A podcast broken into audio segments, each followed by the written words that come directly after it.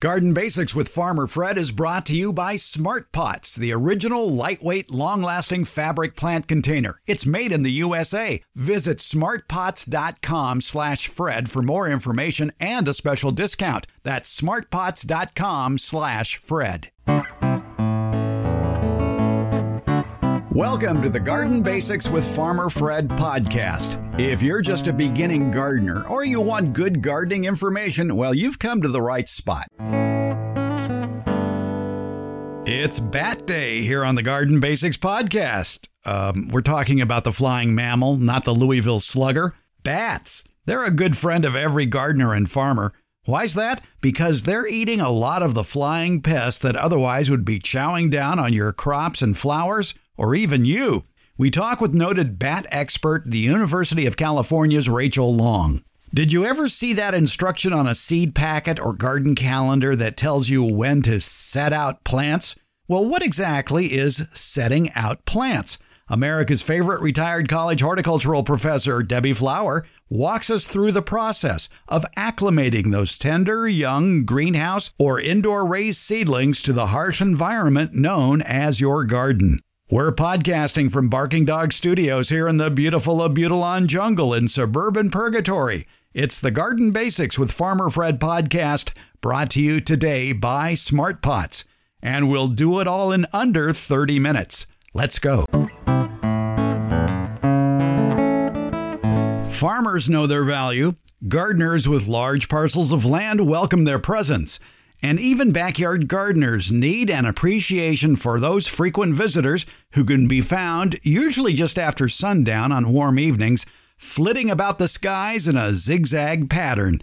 Of course, we're talking about bats. Bats are good for your garden. According to the National Wildlife Federation, the majority of bats in the United States are insectivores. They hunt at night, they eat flying insects such as mosquitoes, beetles, and moths, many of which are considered pests. Bats provide an important ecological service by eating tons of insects. There's more than 40 species of bats that live in the United States, and they're found throughout the U.S., Puerto Rico, and the U.S. Virgin Islands. Bats can be found in almost every type of habitat. They live in the deserts, the woodlands, suburban communities, caves, and cities. Bats make their homes in a variety of different structures. They can use trees, caves, cracks in buildings, bridges, even the attic of a house. The largest urban colony of bats in the United States lives under Austin, Texas's Congress Avenue Bridge during the summer. The Congress Avenue Bridge becomes a temporary home to something like 1.5 million Brazilian free tailed bats. And not all bats eat insects. Some live on a diet of nectar and fruit. Bats that feed on nectar also serve as pollinators to nighttime blooming plants. And to attract these flying mammals, some flowering plants have evolved a musty or rotten perfume smell. And that smell is created by sulfur containing compounds, which are uncommon in most floral aromas, but they've been found in the flowers of many plant species that specialize in bat pollination. And you know, even their excrement is popular. Bat guano is an organic fertilizer. So give a listen to this conversation we had a while back with University of California farm advisor Rachel Long about the benefits of attracting bats to farms and rural homeowners. And you're going to hear some tips on how backyard gardeners can encourage this nighttime visitor to help control the bad bug population. In an eight year study from 1997 to 2004, the University of California evaluated the use of 186 bat houses in rural areas of California's Central Valleys. Well, did you know that well placed bat houses can attract bats to Central Valley farms? That was the conclusion, the results of the study, headed up by Rachel Long, UC Cooperative Extension Farm Advisor in Yolo County. And uh, Rachel, when it comes to bats, I, you are probably bat fan number one. I know I've been uh, called Batwoman many times before, and I'm actually thrilled with the title. Thank you for, for having me today. It's amazing the insect population that can be controlled by bats and just the sheer numbers of insects that bats can control. Are they a benefit to a farmer? Bats are definitely a benefit to uh, to a farmer. Uh, bats consume their body weight in insects every night. So if you have a colony of say 500 bats on your farm, they'll eat the equivalent of a grocery bag full of insects every night.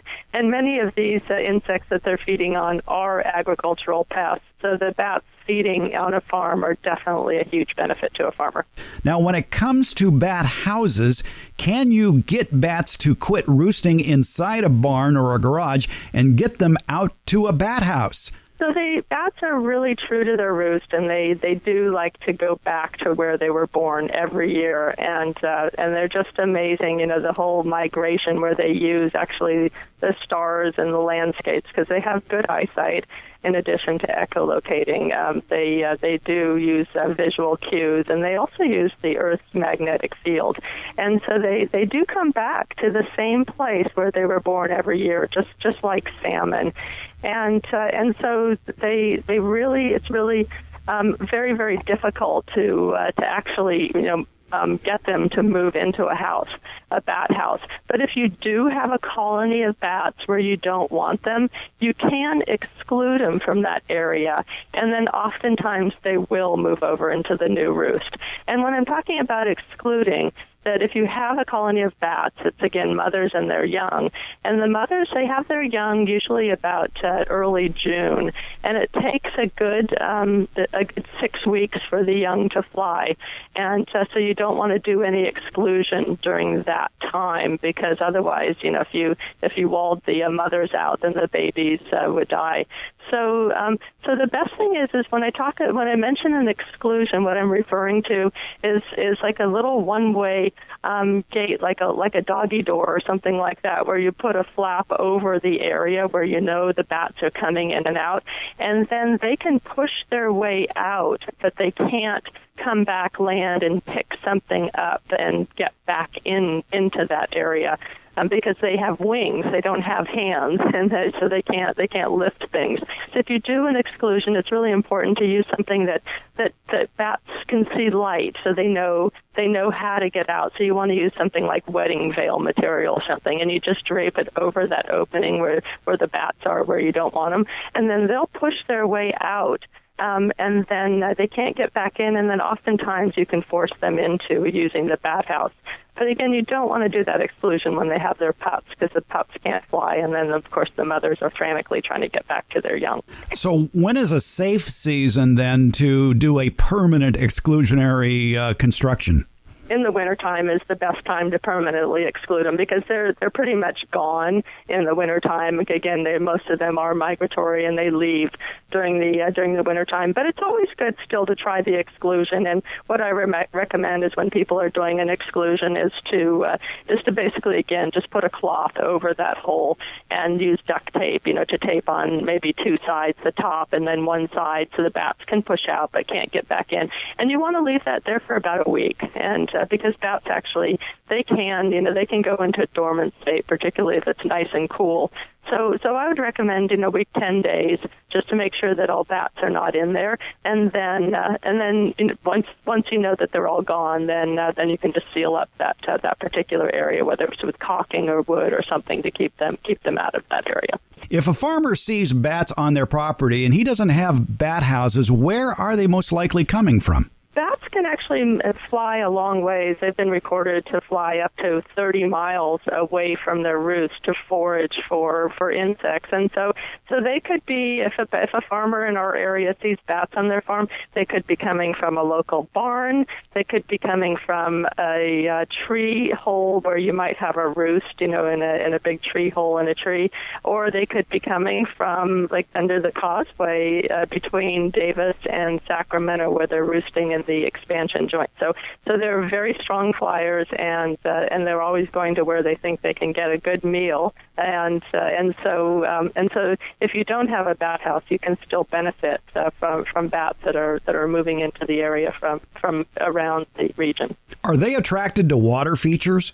Water is very important for bats that uh, bats do have to drink and they drink on the wing just like swallows so they swoop down and they scoop water into their mouth. And we find that uh, that if you do want to attract bats to to a farm using a, a bat house then having water nearby is actually clearly a benefit because they do need water and they do need to drink several times a night.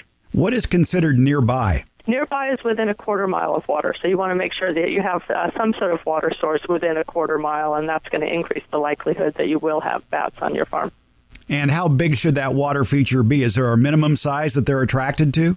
They need they need some open pool that's probably at least ten feet long because what happens is they they're just like swallows. If you've watched swallows dip in for a drink of, of water in a pond, they just need some some room to swoop down and and uh, and drink water and uh, and come back up. So um, they can't. They don't have uh, feet like a bird. They have little, little, teeny, teeny legs that are used for clinging on to uh, a surface upside down. So they can't land very easily and take off from the ground. So, so that's why you need to have a big enough kind of area where they can swoop down and uh, and like an airplane doing a touch and go. And uh, they need a little bit of room for that. So I would say something that's at least ten feet. Are there plans online for constructing bat houses or these exclusionary tactics? There are, yeah. The uh, and actually, I do have a uh, a publication out there online uh, through UCANR, which is about uh, bird, bat, and owl boxes. So, so there's information there which contains the uh, plans for building uh, bat houses. One of my favorite uh, bat houses, though, that uh, that I've seen on a farm is the uh, farmer just took a large piece of plywood and he put a three-quarter inch spacing all around the plywood, and then he just nailed it up to his barn. And uh, and he's got a lot of bats that are using that. I've seen other bat houses that are much more elaborate with multiple chambers, you know, maybe five or six different chambers, and it definitely takes a lot of work to build something like that. Um, so you can do something either simple or more complex, and you can get you can actually buy bat houses online as well. Now, one thing we didn't touch on, and we should, is the fact that since bats can carry rabies, these bat houses should probably be out of the traffic of people and pets. That's right, and uh, rabies is uh, it is a very it's a fatal disease, so definitely one that uh, that you don't want to get. And ra- and bats carry rabies, and so you'll have maybe one in a thousand bats that could that could have rabies. Um, but rabies is completely preventable. Uh, basically, you need to make sure to vaccinate your pets, so your cats and your dogs have to be vaccinated, and uh, and then you want to make sure never to handle a bat with bare hands, and because uh, they you know if they bite you then you then you can uh, get uh, infected with rabies. And then also not placing the bat houses in, in, an area where you have lots of kids, that uh, little kids or something that might pick up the, uh, the a bat, or you know if you have a cat or a dog in the area, because sometimes they do fall out of the out of the roost. So so you don't want to put it in a place where there is a lot of uh, uh, people traffic. It's uh, that's something to definitely think about. So it's very important then to have your pets uh, vaccinated for rabies. Yeah, rabies is, is definitely preventable, and uh, the main way that you know rabies is getting into the human population is through unvaccinated animals, so dogs or cats that uh, that that then come down with rabies, and they'll transfer it, you know, with to uh, uh, to a person. So so really the key is uh, vaccinate your pets and never pick up a rabid bat, and it's just then rabies is preventable, and you don't have to worry about it. And again, if people want more information about this uh, conversation, the article that you have online, Well Placed Bat Houses Can Attract mm-hmm. Bats to Central Valley Farms, it's available. You can just Google the phrase Well Placed Bat Houses, and I'm, mm-hmm. I'm sure if you put Rachel Long's name on there, it would pop right up, mm-hmm. and you can read more about that. And also, you can read more about bats uh, at the pest notes from the uh, University of California Integrated Pest Management System website. Rachel Long, always a pleasure talking with you. Rachel Long, UC Cooperative Extension, Yolo County Farm Advisor. Thanks for spending a few minutes with us telling us more about bats. Well, thank you. It's just my pleasure. I always appreciate talking about uh, one of my favorite subjects, which is which is bats, because they are so beneficial and feed on tons of insect pests. So, thank you very much for having me. I'm pretty picky about who I allow to advertise on this podcast. My criteria, though, is pretty simple. It has to be a product I like, a product I use, and a product I would buy again. And you know who checks all those boxes? It's Smart Pots. Smart Pots is the oldest and still the best of all the fabric plant containers that you might find. Smart pots are sold around the world and they're proudly made 100% right here in the USA. Smart pots come in a wide array of sizes and colors and can be reused year after year. Some models even have handles, and that makes them a lot easier to move around the yard. Because the fabric breathes, smart pots are better suited than plastic pots, especially for hot climates. That breathable fabric has other benefits too. Water drainage issues? Not with smart pots. Roots that go round and round choking the root ball like they do in plastic pots? Doesn't happen with smart pots. These benefits will help you get a bigger, better plant than what you've gotten in the past with the same size plastic or other hard container. Smart pots are available at independent garden centers as well as select Ace and True Value hardware stores nationwide. To find a store near you or to buy online, visit smartpots.com/fred. And don't forget that slash Fred part. On that page are details about how, for a limited time, you can get 10% off your Smart Pot order by using the coupon code FRED. F R E D. Use it at checkout from the Smart Pot store. Visit smartpots.com slash Fred for more information about the complete line of SmartPots lightweight, colorful, award-winning fabric containers. And don't forget that special Farmer Fred 10% discount, SmartPots, the original award-winning fabric planter. Go to smartpots.com slash Fred. The Garden Basics with Farmer Fred podcast has a lot of information posted at each episode in the show notes.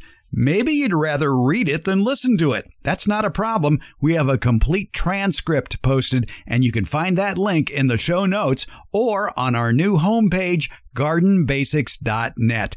That's where you can find that link as well as all the previous episodes of the Garden Basics with Farmer Fred podcast. There, you can leave a message or link up with our social media pages, including our YouTube video page. And at gardenbasics.net, click on the tab at the top of the page to read the Garden Basics Beyond Basics newsletter. And that usually has a bonus podcast attached to it. Plus, in the show notes, there are links to any products or books mentioned during the show and other helpful links for even more information. Plus, you can just listen to the portions of the show that interest you. It's been divided into easily accessible chapters. Want to leave us a question? Again, check the links at gardenbasics.net. And when you click on any episode at gardenbasics.net, you're going to find a link to SpeakPipe, where you can leave us an audio question without making a phone call. Or go to them directly, speakpipe.com slash gardenbasics. You want to call us? We have that number posted at gardenbasics.net. Spoiler alert, it's 916 292 8964, 916 292 8964. Email? Sure, send it along with your pictures to fred at farmerfred.com. Or again, go to gardenbasics.net to get that link. And if you send us a question, be sure to tell us where you're gardening, because as I am fond of saying, all gardening is local. Find it all at gardenbasics.net.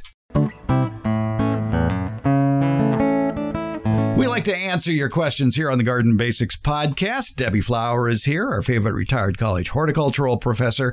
And Debbie, we get a email question from a person who uh, downloaded the uh, Farmer Fred interactive calendar mm-hmm. for uh, planting vegetables in the uh, Sacramento Bay Area, lower foothills area of Northern California and he loves the calendar. That's great.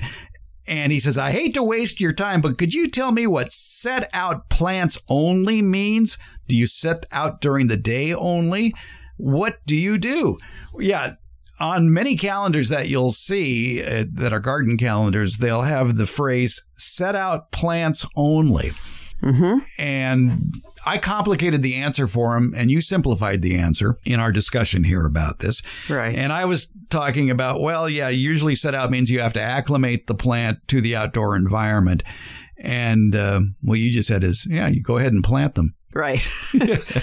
so we can start plants in the garden from seed we can just, you know, go out. It's done with peas, beans, corn, are plants that we direct seed. Squash. Is the term. Squash, yes. You take the seed, and when the conditions are correct, soil's warm enough, there's light, the, the soil has been worked, watered, whatever you're going to do, you put the seed right in the ground, and you watch the plants come up from right there in the in the garden location where they're going to stay for the season and do their production.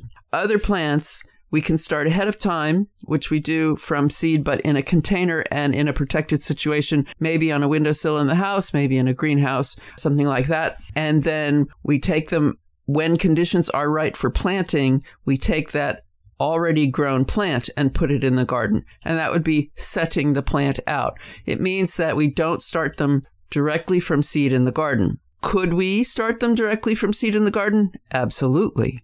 But the reason we don't, the reason we set out plants only is they take a long time to grow from seed to tomato production, for instance. When we grew plants for sale at, at school with when I did it with students, we estimated nine weeks from seed starting till we sold a seedling plant, which then someone could take home and set out in the garden. So if you just put the tomato seeds in the ground when the temperatures are warm enough, the soil is warm enough, you have to wait nine weeks just to get about a six inch tall plant. And then you have to wait another 70 days maybe to get any kind of flowering and fruiting on that plant. So it saves us time. That's why we set the plants out in the garden when the weather is warmed, when nights maybe are over 50 degrees regularly and the soil yes. temperature has warmed up into the 60s and 70s as opposed to the 50s. Yeah, exactly. And those seeds you talked about planting directly into the soil, that's usually done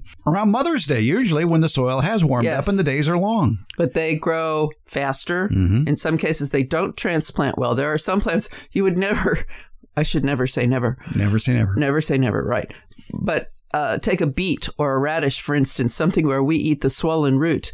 If you start that in a container and then you transplant it into the garden, you're going to get a deformed radish or beet. So those are things that we would plant directly into the garden from seed. We would not start them and then set out a plant. So there are instances where we do not want to set out the plant. We do want to start them directly from seed. And then there are instances where we want to speed up the process and get the plant started before we want to get the plant started in a container and then plant it out. So let's say you started your plants indoors.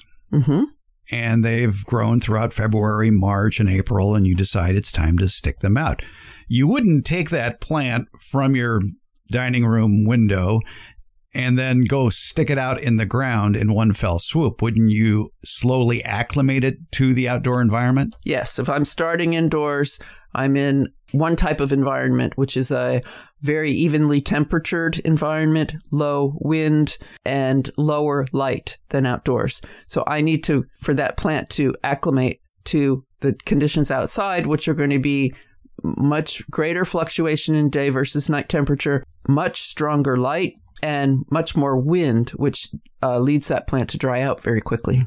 So um, when I was growing tons and tons of tomato plants way back when, and I had them in a greenhouse, before I would stick them in the ground, I would actually place them on the east side of the house so mm-hmm. that they would be protected from the usual afternoon winds as well as the hot afternoon sun. Mm-hmm. And this is in April and it can get pretty hot. Yes.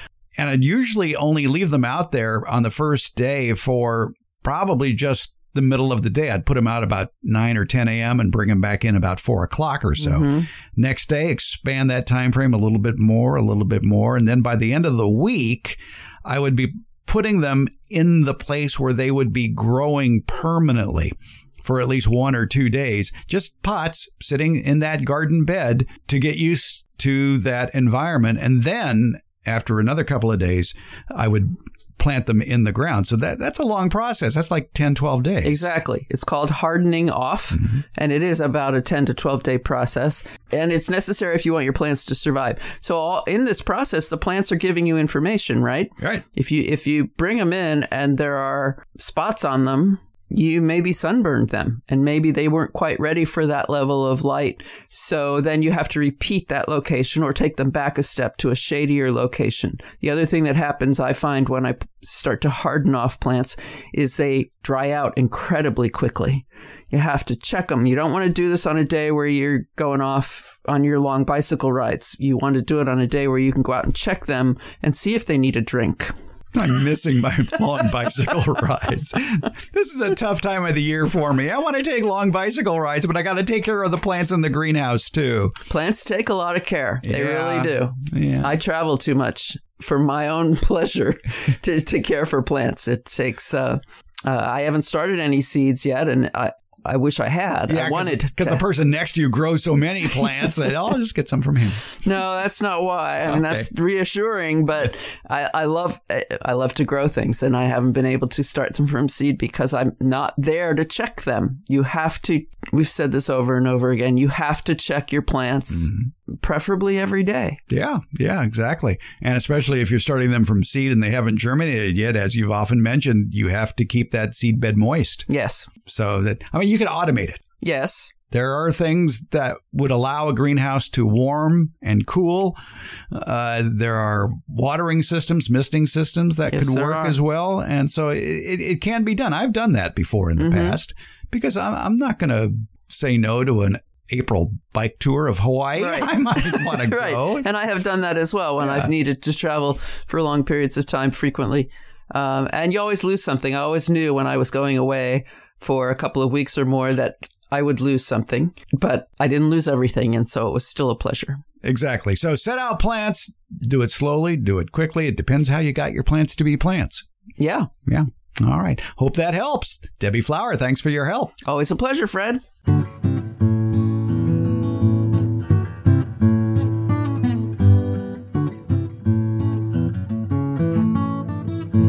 Coming up in Friday's Garden Basics with Farmer Fred newsletter, Beyond the Basics, we pay a visit to the Luther Burbank Home and Gardens in Santa Rosa, California. That's where the famed horticulturist made his home for more than 50 years. It was here that he conducted plant breeding experiments that brought him world fame. During his career, Burbank introduced more than 800 new varieties of plants, including over 200 varieties of fruits, many vegetables, nuts and grains, and hundreds of ornamental flowers. It's all about the Luther Burbank Gardens, and it's in the edition of the newsletter that comes out Friday, April 1st. We conducted the interview more than a decade ago, but it has stood the test of time. And the docent who we interviewed there was a very knowledgeable, well spoken, and uh, modest individual. At the time, he never told us about his achievements in the world of horticulture. In fact, many people there knew little about this gentleman until his obituary was published over eight years ago. In Friday's Beyond the Basics newsletter, you'll find out not only a lot about Luther Burbank, but also about the person we chatted with, a docent by the name of Jack Hadley. Chances are you have one of his inventions in your garden shed or garage right now. And right now, you probably have one of Luther Burbank's horticultural inventions in your kitchen, maybe his russet potato. So take a stroll through the Garden Basics with Farmer Fred newsletter, Beyond the Basics. Find a link in the podcast show notes or go to gardenbasics.net and click on the tab at the top of that page. Think of it as your garden resource that goes beyond the basics. It's the Garden Basics with Farmer Fred newsletter, and it's free. Please subscribe and share it with your gardening friends and family. The Garden Basics with Farmer Fred newsletter, Beyond the Basics. And thank you for listening.